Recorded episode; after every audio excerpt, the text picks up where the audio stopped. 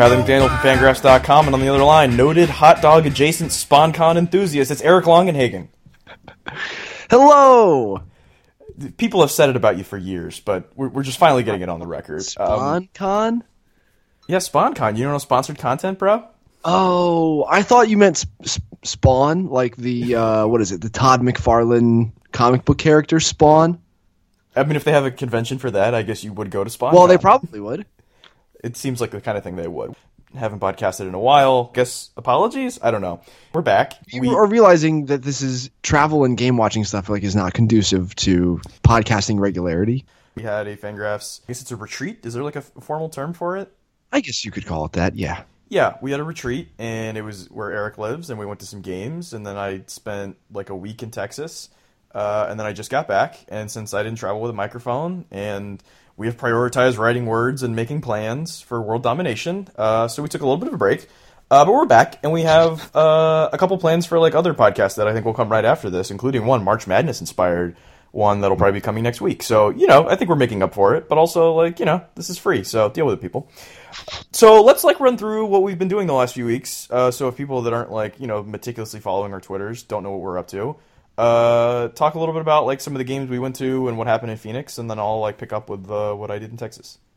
Sure, yeah, we went to uh, some spring training stuff in Texas. We we did some, some college games. Uh, we did A S U and Xavier, I think, was the most significant thing for the two of us uh, that weekend, right? Like, we did a big league game. We saw some Texas and Rockies prospects. We did uh, the Grand Canyon Illinois game, which had some relevant prospects. But really, the the thing that sticks out for me is that A S U game because of Xavier Wrighty, Connor Grams. Is it Grams or Gramus? I've heard both. I'm going to go Grams until someone corrects me. Okay, uh, who was very wild at times, like almost unusably so, uh, and then at others was like ninety-four, ninety-eight, touch and nine with some, I thought, seventy grade sliders. Like they, some of them were really, really good, uh, and it's kind of hard to know what you do with this guy. It's like a two-way guy, um, so if he focuses on pitching and pro ball, I suppose there's a chance that the the strike throwing comes along a little bit, or just an ability to work more efficiently. He's a two-pitch relief prospect, realistically, anyway. So the command doesn't have to really uh, get all that much better. But it was just his stuff was really, really good uh, in a way that uh, c- took me by surprise. And then we saw Hunter Bishop, who continues to mash. He had another two homers in the midweek game uh, this week. So and keeps moving uh, up the board. He's at fifteen now. Yeah, I think that's um, that's pretty appropriate. Yeah, he's like uh, sort of bullied his way into that like top group of uh, like a ton of college hitters. Like we had like Rutschman and Vaughn were off on their own at the beginning, and they're still there. And then that next tier of like Stott and Bush and Misner and Bleday and Young and now Wilson have kind of emerged as that second tier. And now it seems like Bishop has basically like hit his way into that area as Langeliers and Davidson and Greg Jones have sort of, you know, scooted down a little bit. Uh, yeah, so that that was that. I ran off to Texas, and I did, let's see if I can remember it all, I did a Bobby Witt uh, inter-squad scrimmage in the Ranger Stadium on Monday. Uh, I did Matthew Thompson, high school righty, that I think we have about fiftieth on the board on Tuesday. I drove all the way from Houston to Biloxi to see uh, Maurice Hampton play Jerry and Ely on Wednesday. Then I drove all the way back to get Josh Wolfe, a pop-up uh, Houston area high school righty, and then doubled it up with Jackson Rutledge, a, I guess, likely first-round J C arm uh, on yeah. Thursday. Then Friday I went to go see uh, in Austin. Uh, high school team has Jimmy Lewis, who looks like he'll go on the first day, and Brett Batty, who might be the best high school bat, but he's a big dude, and he's going to be almost twenty on draft day. Uh, and then Saturday I went to go see Shea Langeliers in his third game back from a broken hamate. And then on Sunday, I saw Josh Young uh, back in Austin again against Texas. And then I rushed to the airport to come home. And then I got Daniel Espino last night. And I'm about to go to L S U, Georgia tonight. So it's been a nice run of like picking dudes up. And there's uh, right. still a couple more, like Naseem Nunez in Atlanta that I'll probably go get soon. And wrote today about some pop-up guys, a kid named Brett Thomas that popped up that looks like he'll probably go second or third round now, that's throwing ninety-five with a plus curveball in Atlanta. Um, so yeah, we're just, uh, I guess we're into the swing of things as far as pop-up dudes popping up and then, you know, knocking guys off the list and kind of getting a feel for, oh, it's been a couple weeks of not performing, and now scouts are saying he's not performing, and so let's move that guy down. And, you know, and there's plenty of, I think, as we've uh, noticed in our sort of behind-the-scenes conversations, there's now plenty of stuff we can't report, like, oh, this guy's makeup bad, or this is this guy's agent, or this guy's signability is this, or we think this guy's not motivated, or, you know, all kinds of, like, little rumors that, you know, may not end up being accurate, but you, like, sort of keeping track of where things going. And I think now we're at the stage where, like, last night there was a team that had a V P and a director in to see Espino, who seems to be dropping, but obviously that team uh, s- tends to fit their type, and they had a pretty nice showing there of having three three guys and two very high-ranking guys there. And I think now we're in the stage of draft season where we can start paying attention to that sort of stuff. Yeah, and while you were in Texas, I've been focused mostly on minor league spring training stuff here in Arizona, which is uh, which is showing up in, uh, in the board and the uh, right continuing the slash wrapping up of lists. Right, and that has been mostly East Valley clubs for me. Uh, obviously, Texas and Oakland and Seattle and the teams that have come out recently are the teams that I've been targeting throughout the spring. Uh, so yeah, it's great. It's starting to warm up here. Everything is in bloom, like the air smells a, a new way. Hopefully the actual spring training traffic will abate here at some point, and the minor leaguers will just be around, and it'll be a little bit quieter for the last week of minor league spring training before uh, everyone breaks camp. And it's, uh, I don't know, the it's been interesting to mix in the fresh looks with the data, especially this year as that stuff comes in, because, you know, the, a lot of the The data has impacted where we've lined up guys before, because even on the backfields, like, you can look over someone's shoulder and, and see the TrackMan readings. Yesterday on the A's backfield, uh, whoever was running the TrackMan laptop was just shouting velo, extension, and spin rate to the pitching coaches every after every pitch. So, like, you you pick up, you listen to that stuff, and it impacts the way you think about guys, even though you don't have access to all of the data. But, like, as we did Houston's list, uh, for example, like, it change it changes the way you look at guys if you can if you see what the spin is like. It changes the way um, you look at a team like Chicago, who we've got coming up. You know, if you can just if you can see the minor league velocity charts for a guy each of the last three years and see, oh, gee, like, a lot of these White Sox pitchers have lost a couple ticks on all of their fastballs over the last two years. Um, it impacts the way you think about the system. And so it, it's been, you know, the way we updated how we do things this year with all of the extra data that goes on the board, uh, I think has sort of imp- impacted the process in reverse in a way.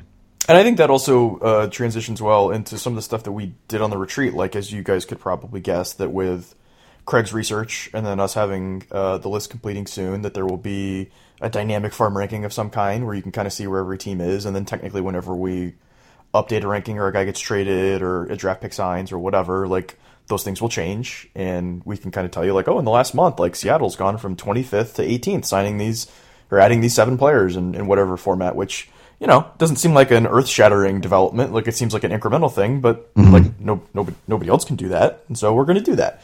Um, well, and they could do it, I guess. Well, yeah, they could do it. Nobody Please is do- nobody is doing it. Yeah, we're not like geniuses. We're just the ones doing it. Um, uh, yeah, like, it'll. I'm so excited to just, like, we could set an over under right now. But I get. I suppose it would take a brief moment of uh, calculation. That wouldn't be great for the air. But, like, I want to know how much the D-backs add on draft day. Like, I'm so well, excited to see. I already approximated it. Did you see it? I put it in the sheet. Oh, that's right. You did. Yeah, yeah. So currently we have the D-backs, uh, at, I mean, this is an estimation because their list isn't finalized. We have them at three hundred six million dollars, and I've estimated their draft picks to be worth about seventy-five to eighty million dollars. And so if you Which just... would move them... Yes, yeah, so if you then them. take the seventy-five to eighty and add it, that would take them from currently fourteenth all the way to eighth. Yeah. Which is, you Over know, three, three kind of period. Interesting. No, no yeah, one's ever which... had that answer before. Or if they did, they'd have to, like, you know, back of the napkin, like, approximate it and... You know, you could argue that these numbers aren't, like, exactly correct, but, like, if everything's off a little bit, they all it all kind of cancels out in the aggregate, and so that's about as close as you're going to get to an answer. Uh, yeah, I, I, I would also say we uh, we plan on adding uh, bonuses to the board, and then also we have a whole suite of bonus-related research and things like that that are going to be coming, and college stats and presumably uh, amateur player pages and uh, all kinds of backward-looking things, whether it's on how teams have performed in certain ways or how we have performed uh, and the sort of, like, you know, variance our rankings have and all the sorts of things that I think will improve, uh, you know, effectively making a draft model uh, and holding ourselves accountable in the way that teams are held accountable while also holding the teams accountable. like, like, hey, this team has been very good at drafting lately. Here's exactly how bad they've been, which, you know, they might not like to hear, but at some point, if you're going to do some, you know, um, consumer-facing type thing, like running a baseball team's department, like at some point, there's going to be a little bit of judgment if you did a terrible job. Yeah. That's inevitable. Yeah, like there, somebody's going to do one, it. Maybe one day there will be uh, a Ringer miniseries of posts about us. Yeah. Here's here, a cache of, of internal communications from Eric and Kylie have been unearthed, and here we can now quantify all of their biases. Yeah. Jeez, Eric listens to Nikki Glazer's podcast and talks about it a lot. Yeah. That's no, I'm, I'm not sure I want, like, all of my private behavior becoming public, but, like, I, I don't think most of it would be surprising to people, but, you know, some of it I want out there. Right, yeah, like the terrible country music someone listens to or, like, any of that stuff. Yeah, the the amount of protein bars I bring on trips with me, like, I, I mean, the staff knows, but I don't want everyone to know. Yeah, no, not everyone should know. Uh, I mean, as we record this, we're basically on the, you know, approaching the eve of the big league season. Uh, and so we should probably talk a little bit about that because, like, as much as we love minor league spring training and going to junior college games in Texas, like, this is not what is on everyone's mind. Yeah, it turns out there were not a lot of tickets sold at that San Jacinto versus Galveston junior college game. It was mostly scouts. So I suppose uh, if we have a way of talking about a handful of teams that uh, we find interesting, it would be through some sort of uh, game. We do like to draft things. Uh, in general, it is just a topic of conversation that comes up when, like, when we're thinking about we're sitting around drinking at, like, Fangraphs events and talking about movies or music or whatever. Uh, that we end up sort of lining things up and making pref lists and and drafting things. And so we thought we'd, uh, since we seek to monetize as much of our lives as is possible, uh, that we would bring that to the podcast. And so I think today, we're going to use the projected wins and loss records of the big league teams and draft teams that we think the projections are most wrong about. Uh, and how, how did you want to do it? Did you want to do one where we uh, pick teams that we think will do better than the projected and under? Or do we just want to do either or and it doesn't matter? Like, it's just the absolute value of either difference and we just total everything up. I feel like, I mean, what what I thought, and I guess what I technically prepared for, would be two two that I think go up and two that I think go down. So we could have, like, a four-team draft on two different topics. On both? Okay, that's fine. Let's do that. And also, if you want to, if we want to walk back to your vignette about uh, us talking about ranking stuff at a um, at a Fangraphs drinking event, let me try to re- reenact that for you. Ready? Here we go. Yeah. We should rank more stuff. Sorry, that, that came off a bit more Eno than I think was uh, was necessary, but you get the idea. I think Eno has probably said that to us at some point. Uh, fantasy draft! There we go. Uh, okay, so do you want to just do you want to go back and forth, or should we snake it? Like, if you pick first, you also pick fourth for, for yeah, either one. Yeah, how about, how about you go first and fourth on the overachievers? So who, who okay. you got? I'm going to take Tampa Bay at one. All right, they they were on my list. Okay. So, I just think, pick. I mean, they're projected on the site at eighty-four wins. Uh, they won ninety games last year. I think they have – the team is young enough that I think there's going to be growth, right? Brent Honeywell is back. Jose De Leon may contribute at some point. Uh, so there's there's more depth in the pitching staff. I think Colin Poche helps out this year. Like, they're – I know Chris Archer's not around, but I think that the growth of the young players, Glasnow, Adames – Uh, Brandon Lau, like it's it's a pretty long list of guys who could contribute or take a leap this year. Uh, so I like them to do better than eighty-four wins, even in that division. Well, and since I'm about to make my two picks, I'll reveal what some of my sort of thoughts were uh, strategy-wise. Okay. Uh, I would say the things I looked for were, one, teams that have unusually good management. And so, like, the team will improve throughout the year as, you know, mm-hmm. a bunch of players get worse, so they get injured, and they're going to go find ways to get better. That also goes hand in hand with teams that are trying to compete this year. They're going to tend to add talent, and teams that are trying to tank are going to tend to lose talent. So the projection doesn't know that. Uh, the other thing would be that teams that have an inordinate amount of depth that is hard to capture in uh, in this. So like having, you know, quality depth of a guy that is a four-star quality that's going to start either in the bullpen or in the minors, he's going to have such little playing time. It won't be captured as much. Um, and so like, you know, teams like Tampa who have like, you know, have had forty-man issues for a while, the Yankees or the Dodgers have so much depth that I don't think it's properly factored into it if you're using more of like a variance-based thing. Like, hey, if what if everyone gets hurt, they're going to get hurt less by that than teams that don't have appropriate depth. Um, okay. So along the, and then also trying to stay away from teams that are already projected to win a bunch of games because it's hard to overachieve at that point. So I had Tampa for those reasons uh, on my list, but they were not one of my top two because they're in a really hard division. And so if they just, you know, get hit a little bit and have some underperformances by younger players that get plugged in, uh, they're going to be playing like essentially three playoff teams often, uh, which scared me off a little bit. Uh, I'm going to go with my two picks will be the Brewers and the Angels. Uh, who I both think are looking to contend this year, have enough ammunition to make trades, are projected, let's see, the Brewers at eighty-three, the Angels at mm-hmm. eighty-two. So they're both low enough that they have some room to appreciate, and I think both teams are sort of run pretty well and have pretty good depth, um, so that if guys get hurt, they already have um, some some guys on hand that can kind of fill in that maybe are not being captured by war uh, in such a way. And also, I think the Brewers are probably about to lose Corey Knebel and then add Craig Kimbrell. If I had to read the tea leaves, it seems like that's about where that's going to head. Um, and so that also seems to tip that they're going to, um, you know, be trying to contend. And also, they I guess they announced their rotation recently, and it's Chacin and Davies, two veterans, and then Woodruff, yep. Burns, and Peralta, which the negatives for those guys would be at least Burns and Woodruff may have an innings cap based on what they pitched last year. We got Jimmy Nelson and Chase Anderson and potentially like a midseason addition, like a Wade Miley type that's going to come in. So it's like, that's the weak point, but there's a lot of depth there. And they've proven in the playoffs that they're not scared to like have a bunch of guys go three innings. And so having a bunch of quality pitchers with, you know, Javi Guerra getting thrown in the bullpen that can obviously come back as Anderson also can. And then Nelson's going to be coming later. Um, I just, I, I don't know. I think that's going to add up pretty well. And then the Angels also, I think they're just in a spot where they're, Um, have a lot of quality players. They have enough ammunition to make a trade. I think they're going to try to contend. Uh, I don't think that division is particularly fantastic. Um, and yeah, I just I don't know. It just feels like a team I'd like to bet on. So, but yeah, the Brewers were number two on my list for the reasons you outlined. Uh, the growth potential of the young starters is uh, a huge part of that. I you know obviously just think that it's a very talented team. Uh, even though I'm not sure Ryan Braun does again what he did last year, but there's probably enough depth anyway to, to deal with that if that's the case. Um, he did have a very strong second half, but um, but I'm, I'm just I think there's going to be decline there eventually, and they just have they, they have the pieces to fill in uh, though, and yeah, eighty and eighty-two is a pretty low projection, probably just based on the difficulty of that division. Uh, the Angels were not initially on my list, um, although I do I see how you might think that, given that we're not. I think we're both kind of skeptical of Oakland's rotation, especially now that Luzardo has started to have shoulder stuff, um, and that we could see Anaheim passing them, especially as as Anaheim has Griffin Canning and Jose Suarez and a bunch of other young pitching that could remedy the problem that they've just had the last several years dealing with injury. Like now there is actual pitching depth that has come up through the system and is like ready to help contribute. So I understand.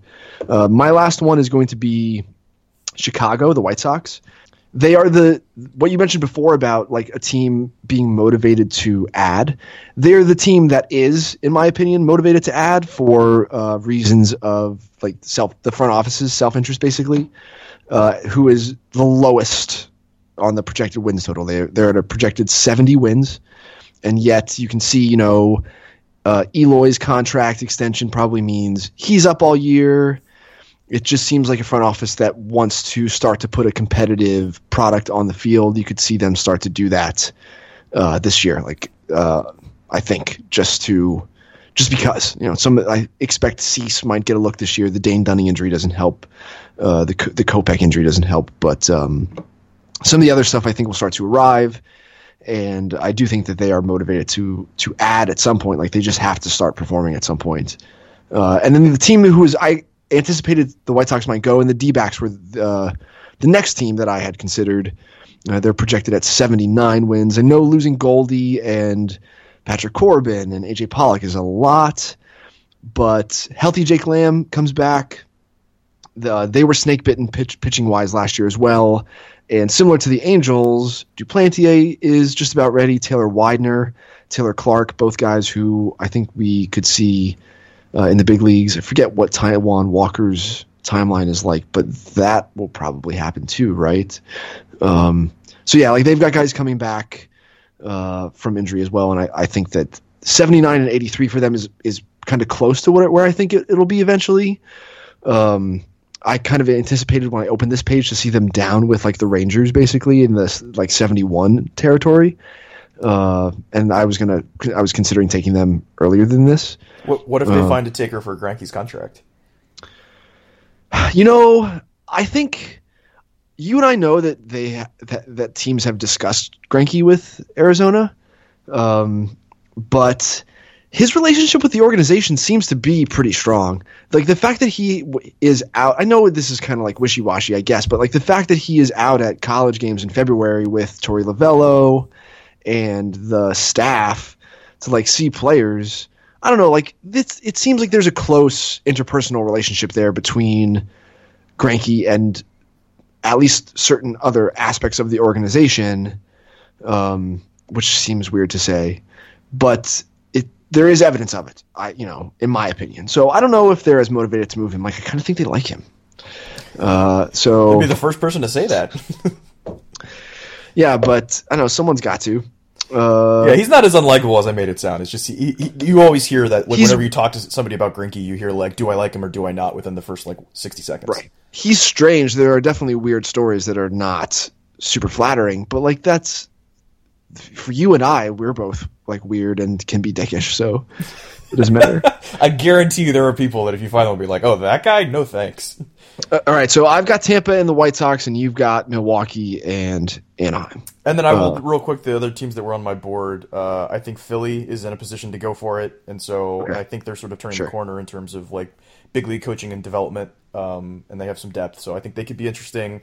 I like the Dodgers just because, for the reasons I said before, they have so much depth and they have sort of smart management that I think they can, you know, be. I mean, they're projected for ninety-two wins, but I think they can probably beat that by a couple games. And the last one would be Minnesota, who has like completely remade their big league coaching staff, and they have a lot of younger players that have some growth potential, and so I think they have a pretty good chance to outshoot it. I think they're all sort of, you know, a couple games over, like pretty good, pretty good vibes on them, but not the top of my list. I still have concerns about the Philly defense. Um, I know, you know, Kingery played out of position most of last year, but it's not as if Gene Segura is a very good defensive shortstop. Um, and I don't think Harper was as bad as the defensive metrics indicated last year. Like consistently, I don't think he'll be that bad, but I also don't think he's like a, a positive, net positive right fielder or anything like that. Yeah, and they got Doobie Herrera uh, in center, who's not very good. I'm not sure what to think of Doobie because he is at times like one of my favorite players to watch, and then at others he's so frustrating. Um, he's always something, then, yeah, though. I'll give him that. And then, yeah, like losing Carlos Santana at first base, I feel like hurts too. Like he's a seven or eight glove at first. He's got, you know, elite defensive hands as a first baseman, and he's gone. So, uh, so yeah, I still have some. There's still some skepticism with me in Philly, but yeah, they added the best catcher in baseball. They added Bryce Harper. They added Gene Segura is not a great defensive shortstop, but he's got a seven bat at shortstop. So, uh, you know, Mike Michael Franco has come into camp looking pretty svelte. So who knows what, what's going to happen there. Also, how um, dare you indirectly demean internet favorite Rhys Hoskins by saying that they're going to miss Carlos Santana? Well, yeah, Rhys, I mean, Rhys Hoskins was a terrible defensive left fielder who, like, he belongs at first base, but he's not as good defensively as Santana at first base. I'm just going to act like you didn't say that so that we don't have to deal with the the, the fallout. Uh, all right, so picking the teams to underperform, uh, I guess I get to pick first this time, and I feel I'm going to guess number one on both of our lists will be Baltimore. Because, like, they're supposed to be bad, but, like, I think they want to be even worse than that. Like, it just seems to fit. I, I don't ever want to accuse a team of trying to lose, but they are incentivized to do it more than any other team right now. And I suppose, yeah, if you were going to factor front office methodology into it, that, yeah, like, what we saw Houston do, would it would make sense that Baltimore does something similar. So, yes, I agree. They were on my list. Like, the pitching's uh, not good. It's not, not deep. Uh, they're going to be playing a lot of position players that are pretty young. They just got rid of Alcides Escobar to play Martin and Jackson. They have a lot of guys that have some potential, but not like six or seven potential. And so like they could be a five or a four. And if they're all fours, they don't have anyone better. And I don't think they're motivated to go get anyone better.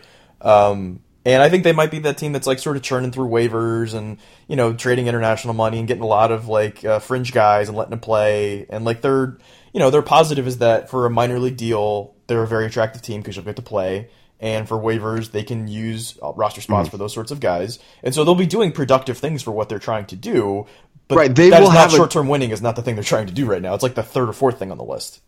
Who just sort of like, and I know that it's kind of ironic, but like who will be the couple of guys who emerge from this just morass of Baltimore weirdo experimental stuff, the way Dallas Keuchel and J D Martinez sort of emerged from nothingness into super relevance just by virtue of the fact that they got a chance to play a lot in Houston. I guess like Marwin Gonzalez is on that list of guys too. Like if you were to pull up the the Orioles board. Yeah, I'm not sure if there is one currently on the big league team, but if there is one, I would say it's Austin Hayes. Or I guess it's on the depth chart. I don't think he's going to break with the team. But that would be the guy that I think has enough potential that hadn't been tapped into that they – if if they're going to tap into someone's potential that's currently in the organization – aside from the guys that have been injured all the time where they have to kind of be healthy first, um, I would say that's the number one guy for me. Because I think some of the other guys that are candidates like D J Stewart or Cedric Mullins or Mancini, I think they just kind of are what they are. I'm not sure they're going to get that much better. I would point to, I guess the pitching staff will probably benefit from more sentient pitch design. Um, it's alive. Perhaps Dylan Bundy is that guy. Uh, perhaps yep. Michael Givens is that guy, although he probably already should have been dealt. I think both of those guys will get traded if they're really good. That's the other yeah. part, is even if oh, they're good, they're not going to be there. Uh, and then as far as like long-term growth types... Um, Lowther, for sure. Yeah, Zach Lowther, for sure, is like the guy who uh, could grow into something really special now that the focus, you know, of his development is probably a little... sharper. I could see like um, McKenna in a Marwin role, Dean Kramer in like a Davinsky role. Um, yeah, that's right. McKenna has played some infield in the past. That's true. I forgot about that. Yeah, and D L Hall's the guy that like maybe, you know, not Forrest Whitley level, but the guy that goes from pretty good to really good. I mean, he's already made that jump in some ways. Um, where do you have him? Let's see, where is he? Well, now it seems like I'm setting it up. sixty-ninth on the top one hundred. No, I think it was fast enough that people know that that wasn't premeditated. yeah, yeah, it was. It was on topic. I'm not like, let's go to the White Sox list and see where they have some guys. So yeah, Baltimore probably going to be terrible, but I still think it's going to be super interesting, if for no other reason than just to kind of watch, you know, the birth of this thing that I would expect to look an awful lot like what Houston has done, which, you know, has has been has worked. So, all right, uh, who are your two picks? Oh, that's right. I have to make picks. Hold on, I have to go back to the thing. Yeah, I still haven't decided who my fourth team is yet. I've got two that I'm looking at, and I guess potentially you could pick both of them. All right. Uh, my first pick is going to be Cincinnati. Okay. I know they've added a lot, and I am excited about them, and I do find the N L Central to be the most uh, interesting division. It does seem like they're trying to win now, though.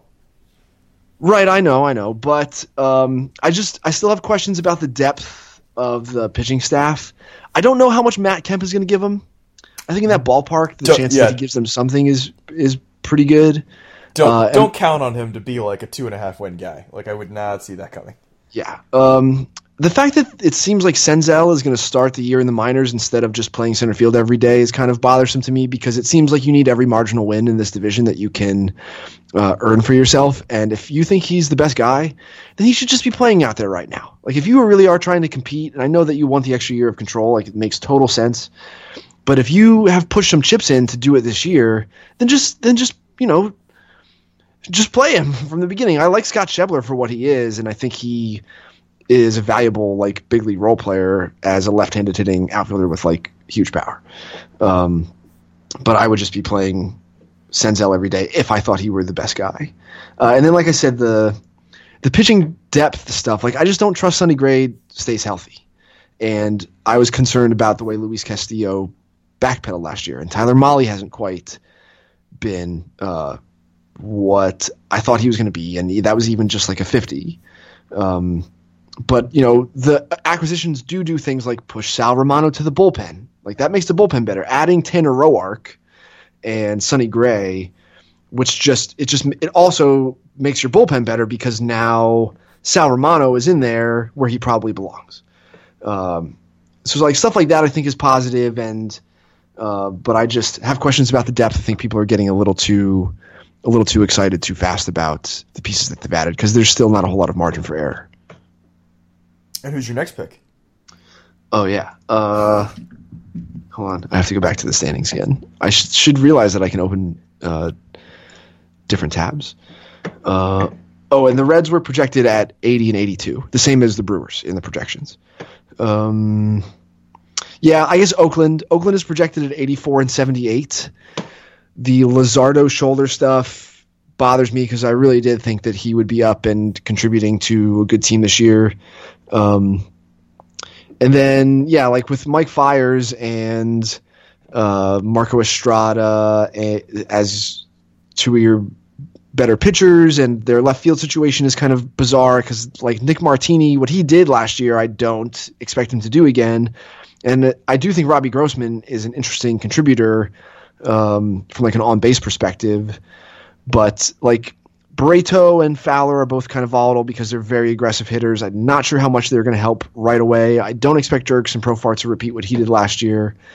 And the Fagley and Hundley catching situation is not uh, – I don't think that's great. So, um, so yeah, I you know, I, I like Oakland. I think it's an interesting group, but they are – what did I say they were projected at? eighty-four wins? Yeah, I don't think uh, – like they and the Angels I think will flip – and I think the Mariners might not be as bad as people think, too. So I'm kind of a little bit down on Oakland. Yep, they were on my list, and I was going back and forth uh, between the Tigers and the Royals because I think they both fall into the not necessarily trying to win this year. And I'm going to go with the Tigers because I think there's a little less starting pitching depth. That I think Boyd and Norris are their two, like, you know, pretty solid starters. I could see Jordan Zimmerman not being great.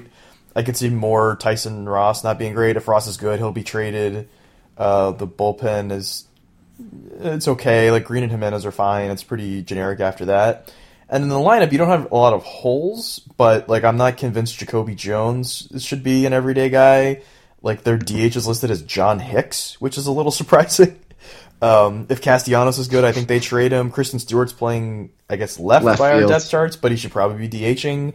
Um, and then they have Josh Harrison and Jordy Mercer up the middle, who I think right. also might fall into the, if they're good, they might get traded situation. And Miguel Cabrera is just going to play, and I'm not convinced he's good. And Grayson Griner is their catcher. And I don't know, it just feels like a lot of not great guys without a lot of depth. The farm system, most of the guys near the top of the rankings that are, you know, can contribute in the short term. I mean, you have Casey Mize might show up, uh, but like Das Kiermaier isn't going to be an impact guy this year. Isaac Paredes won't be. Manning won't be. Franklin Perez could be late in the year. Like, I don't think there's a lot of help coming, and I don't think there's a ton of depth, and I don't think they're motivated to try to win. Um, and they might be, I mean, I, in general, if you're telling me to take the over-under, and I can, you know, pick the two teams that I think might be a little bit more motivated than usual to get the number one pick, um, that's probably where I'm going to go. Yeah, I suppose the Michael Fulmer, Fulmer that. Yeah, Fulmer.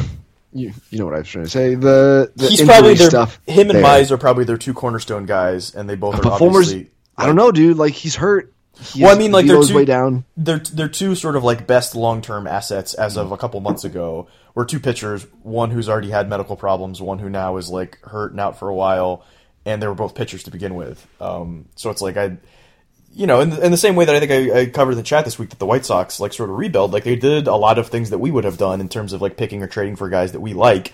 Maybe half of them fell into the bucket of guys we like and half of them don't, which is fine.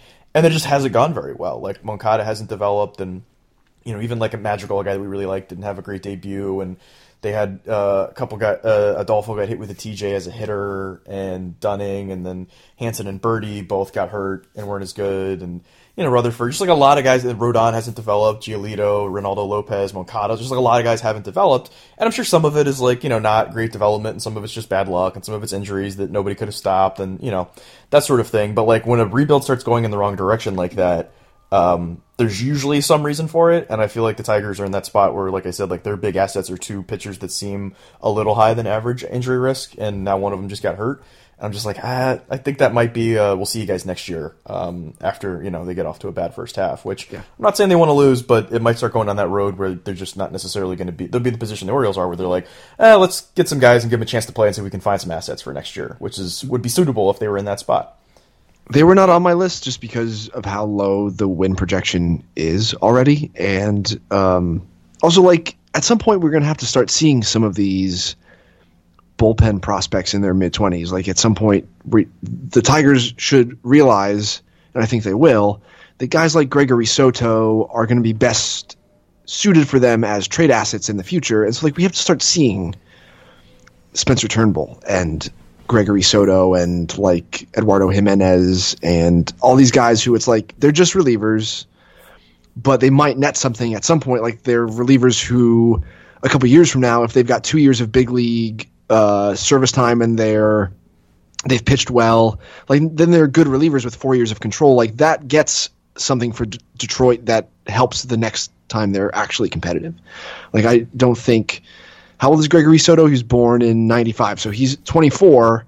He's an interesting bullpen lefty prospect, but he's not going to be part of the next good Tigers team. So, like, they should try to flip him into something, and I think doing that means, like, maybe this bullpen is sneaky good uh, this year as they start to push some of these guys, and they're a little bit better in close games. And, you know, what are they projected at, sixty, sixty-three wins? Like, that's not – Uh, so they were just not on my initial list because of that. I think, yeah, I think one more factor that is not folded into this is when a team gets into sort of like give up mode, that there can just be like they lose fifteen in a row. Like, I think it, it's not like the Phillies were in give up mode last year, but like things just sort of, you know, went in a bad way for them, and then it was clear they weren't going to make the playoffs, and so then winning and losing didn't seem to matter, and then it's just real easy to, like, you know, throw in the towel when you go down five nothing in the first, whereas contending teams, like, it's it's obviously not a statistical thing. You, I mean, maybe you could prove that teams that are losing lose at an even higher rate at the very end of the year because they're playing young players or whatever. It just mm-hmm. feels like there's a there's a little bit of value in, like, the teams that are going to be at the very bottom, just sort of the bottom falling out at the end. But that's me just playing a gut feel. Yeah. I've got, I've got no evidence. All right, well, that's about as long as this podcast should be. I think we had, okay. some, I think we had some, some pretty solid topics. I think it was a good job by you. Good job by you. uh, so, yeah, to listeners, welcome back to the, uh, I guess. It should be on a T-shirt. You should email Bill Simmons. Bill Simmons. Good job by you. Like, just one word and phonetically, good job by you. Just a, just on a t-shirt, picture that, like, would sell. Yeah, just like a picture of an Italian guy saying it. Do they still say that to each other? I haven't listened to to like any of those podcasts in a long time. Oh yeah, they they definitely do. Okay. I guess uh, apologies to the listeners for the mini hiatus after season two began, but uh, now we're back, and uh, I think we'll be posting more regularly, including the most ambitious crossover event in podcast history next week. Okay, sure. We have time for that. We all of us have time for that. That's what I'm saying, next week. We don't have time right now, but, like, next week we might. Okay. All right, well, yeah, so for, you know, for Eric Longenhagen, I'm Kylie McDaniel. This has been the Entitled McDaniel Hagen Project, and we will see you again next week.